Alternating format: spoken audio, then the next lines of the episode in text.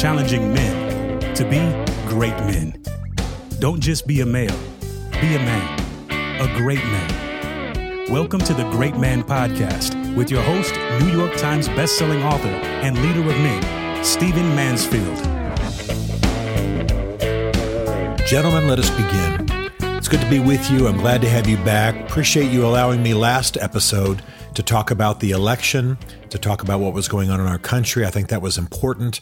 And so I appreciate you allowing me to merge our time together in with the other podcast.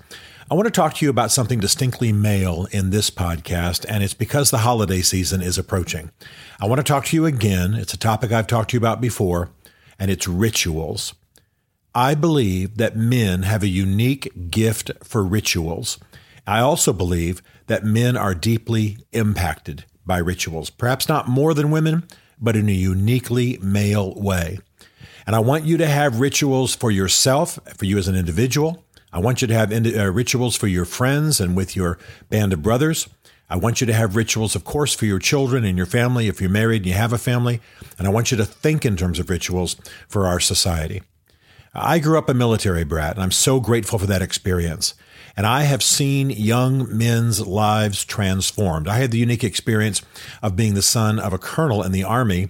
And the funny thing was that many of the troops he commanded, the younger troops, the non commissioned officers, they were just only slightly older than I was. And so there I am, 16, playing basketball, you know, at the gym. And here come my buddies, and they're 18, 19 year olds who are privates or corporals or whatever. Uh, and they are my friends, and they're the guys that are in my dad's battalion but I watch the power of ritual change their lives.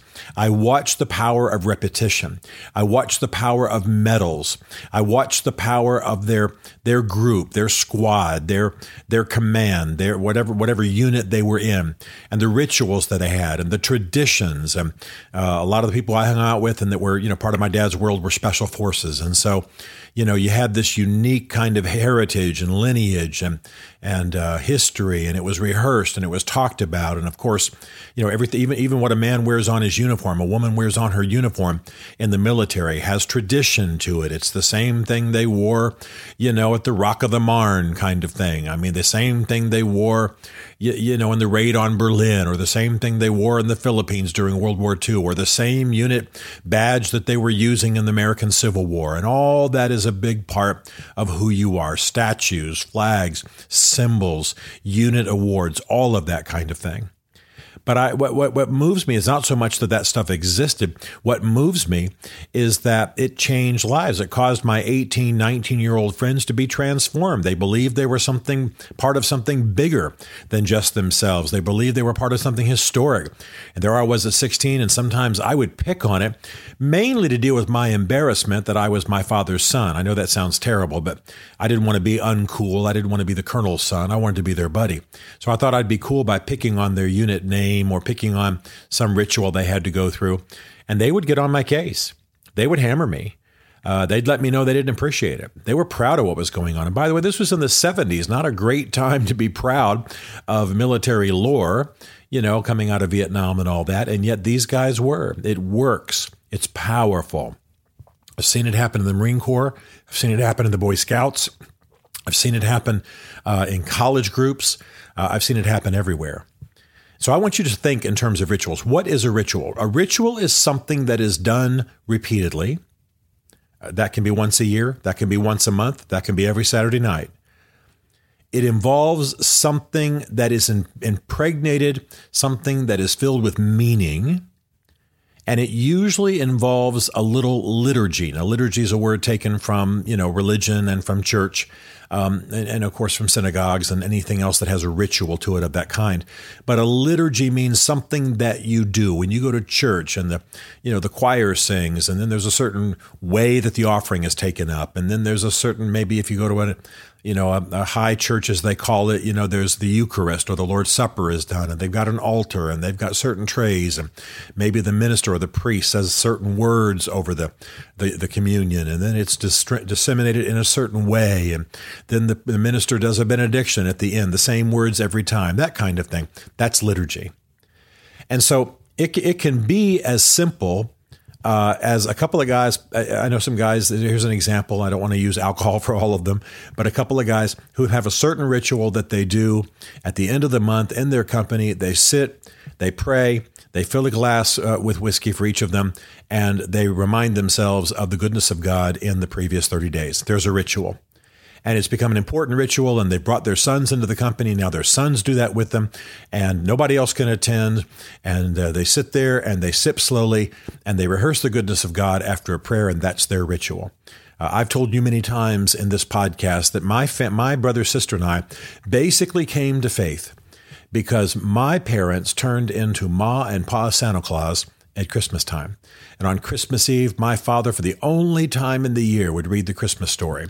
And we'd go to church, and there would be gifts, and there would be prayers over the meal, and there would be blessings and expressions of, uh, throughout that, that Christmas uh, week, that holiday week up until New Year's, there would be expressions of well wishes and good wishes for the new year. And all of that coming from Colonel Mansfield, who, who was a, a good man, but he was a little distant in those days, distracted with his career and the Cold War and, you know, all the things that were going on. But at Christmas time, he turned into a Christian version of, of Santa Claus, for lack of better terms. And each of us were deeply impacted by it. And each of us came to faith. And each of us have said to each other that that time with our parents was deeply moving. Um, I've told you also about the ritual I do with my children. Um, I'm a historian. I've studied the Pilgrims often, the Mayflower story, the starving time after the Mayflower arrived, and the fact that in New England, at Thanksgiving, before they eat the, the, the, the copious amounts of food that are that are served at the table, they put five kernels of corn on each plate, and they say a prayer, and they remember the starving times at Plymouth, and they thank God for those heroes and those forefathers. Now, there are many, many ways to do rituals, but I want you to have your own rituals. For me, a ritual often happens first thing in the morning. I get up, I love on my wife a while, we have breakfast or whatever, I go to my office and I have a ritual of prayer. I have a ritual of reading scripture. I have a ritual that gets my day started. I sit, as I've, t- I've said many times, in the control room of my life, look out over my life, pray over my life, think over my life, take notes. That's the ritual. Uh, I have other rituals, uh, drinking a drambuie late at, late at night and, and giving God thanks for the day, or sitting with a group of friends and doing certain things. There are some folks who have annual rituals. Of, we do a family hike every year on a certain weekend of the year. And, and while we're up there, we light a campfire and we talk about this and so. There's a ritual. There are many, many rituals. There are rituals of uh, fathers reading to their sons. There are rituals of bands of brothers getting together and cooking certain meals for certain games or certain kind of moments. Uh, these things are important. They're important. You have rituals for yourself.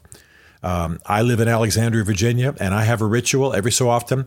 I'll walk from my house, from my home, across the Woodrow Wilson Bridge, which crosses the Potomac, and I'll walk back. Takes a couple of hours, um, but there's a ritual that's meaningful to me, and I think about the history, and I think about what's what's uh, happened on the Potomac, and and I thank God for my country, and I give thought to my life, and it, it's a ritual pregnant with meaning. I do rituals with guys. Um, I've got a group of guys I get together with every month on a Monday night, and um, we talk and we dream and we argue. And guys smoke stogies. I don't smoke a stogie, as you know, just protecting my throat. And um, and we have a great time. There are all kinds of rituals. As we head into the holidays, I want you to think about rituals for your life. I'm talking to you as a single man. I'm talking to you as a dad. I'm talking to you as a husband. I'm talking to you even as the leader of a company or a church or a synagogue or whatever it is you do. I don't care what faith you are, rituals are important. I shouldn't say that. I do care what faith you are. I'm just saying, uh, I'm not being narrowly Christian when I say this. Rituals are important for men. And by the way, if you have teenage boys, unbelievably important that you sit by the fire with them and that you hike uh, the highest hill in the area and that you you have rituals of sitting with them. I had simple rituals with my kids in their early days. I've told you before, I would sit with my with my children individually before they went to bed, and I would say high low, and that meant tell me the high of your day and tell me the low of your day. We had fascinating conversations. Now my kids are 30 and 35. I still say high low on the phone and they tell me, and they do the same with me. I had daughter with my, uh, I'm sorry, dinner with my daughter in New York recently. Within five minutes of sitting down, she said, "Okay, Dad, high low." and she wanted to know the best and the worst of what was going on in my life. It's a way to get to know each other. It's and so that simple little ritual, one sentence. It's not even a sentence. What is it? Four letters and an em dash, um, but it becomes a ritual that defines your lives. Okay. I want you to think of them. I want you to use traditional ones. I want you to make up your own.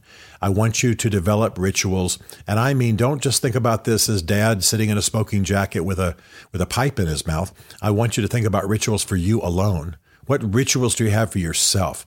Of introspection, of reading, of rest, of having a quiet moment, of carving out some time for yourself. What rituals do you have if you uh, just have a band of brothers but you're not married? What rituals do you have if you're married and you're not you don't have children? What rituals do you have for your children and then separately for your wife? You understand what I'm saying. What are the rituals that define your life? I have weekly rituals, I have monthly rituals, I have annual rituals. Then I have some things that I'm going to do when I turn certain ages. Those are, those are rituals that, that have been done every year on a birthday or every five years or whatever. Find what works for you, but embed rituals in your life and rituals that have something to do with manhood, something to do with affirming the man that you are, and build that into your life and your way of relating to others, because this is one of the great arts of great manhood. To join the Great Man Movement or to book Stephen to speak at your men's event, go to greatman.tv. You'll learn about Stephen Mansfield's three essential books for men Mansfield's Book of Manly Men, Building Your Band of Brothers, and Men on Fire, as well as some other great resources for helping you become the great man you are made to be. The Great Man Podcast is a Mansfield Group production.